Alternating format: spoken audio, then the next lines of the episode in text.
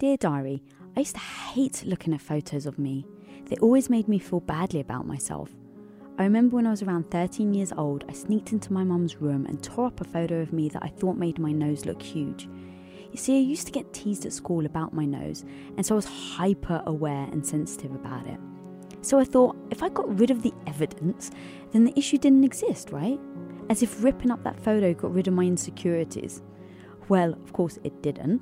It just put a band aid over a massive gaping wound that was my low self esteem. See, once upon a time, reflecting on my past was self destructive. I would look at photos of myself, all the negativity would come flooding back, and I would feel shitty about myself all over again.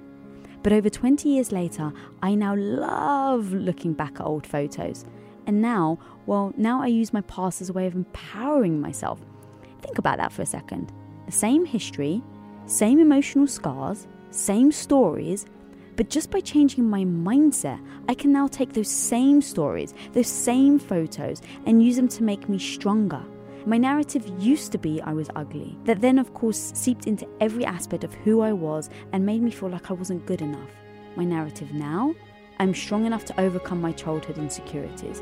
I am resilient and I didn't let what happened when I was younger dictate who I am today. I changed my mindset. That changed my narrative, which changed me fundamentally as a human being. Go ahead, try it. Take the same story about yourself and now give it a happy ending. What does that look like? Now, go actually live it.